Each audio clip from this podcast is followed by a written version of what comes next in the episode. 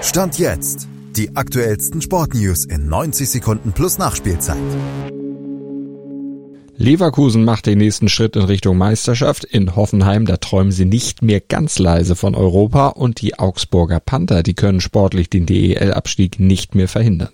Der 2 zu 0 Sieg im Derby gegen Köln war glanzlos, aber ganz ehrlich, wen interessiert das schon, wenn am Ende tatsächlich die erste Meisterschaft für Bayer Leverkusen rausspringen würde?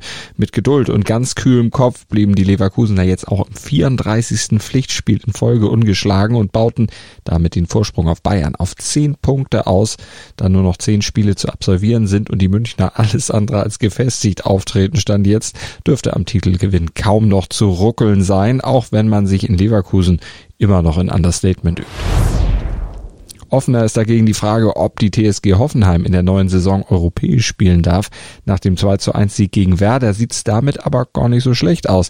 Stand jetzt sind die Hoffenheimer Siebter und haben damit beste Chancen drauf.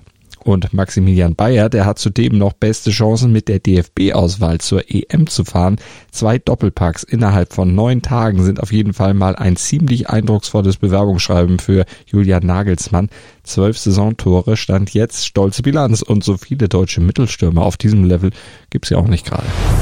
Und damit zum Eishockey. Rein sportlich sind die Augsburger Panther nicht mehr zu retten. Den sportlichen Klassenerhalt in der DEL können sie nach der 1 zu 3 Niederlage gegen die DEG nicht mehr schaffen, aber sie können noch hoffen, dass sie trotzdem drin bleiben dürfen, denn sie müssen nur in die DEL 2 runter, wenn die Kassel Huskies und die Krefeld Pinguine Meister würden. Das sind nämlich die einzigen beiden Zweitligisten, die eine DEL-Lizenz beantragt haben. Letztes Jahr blieben die Panther auch nur drin, weil die aufstiegsberechtigten Teams patzten.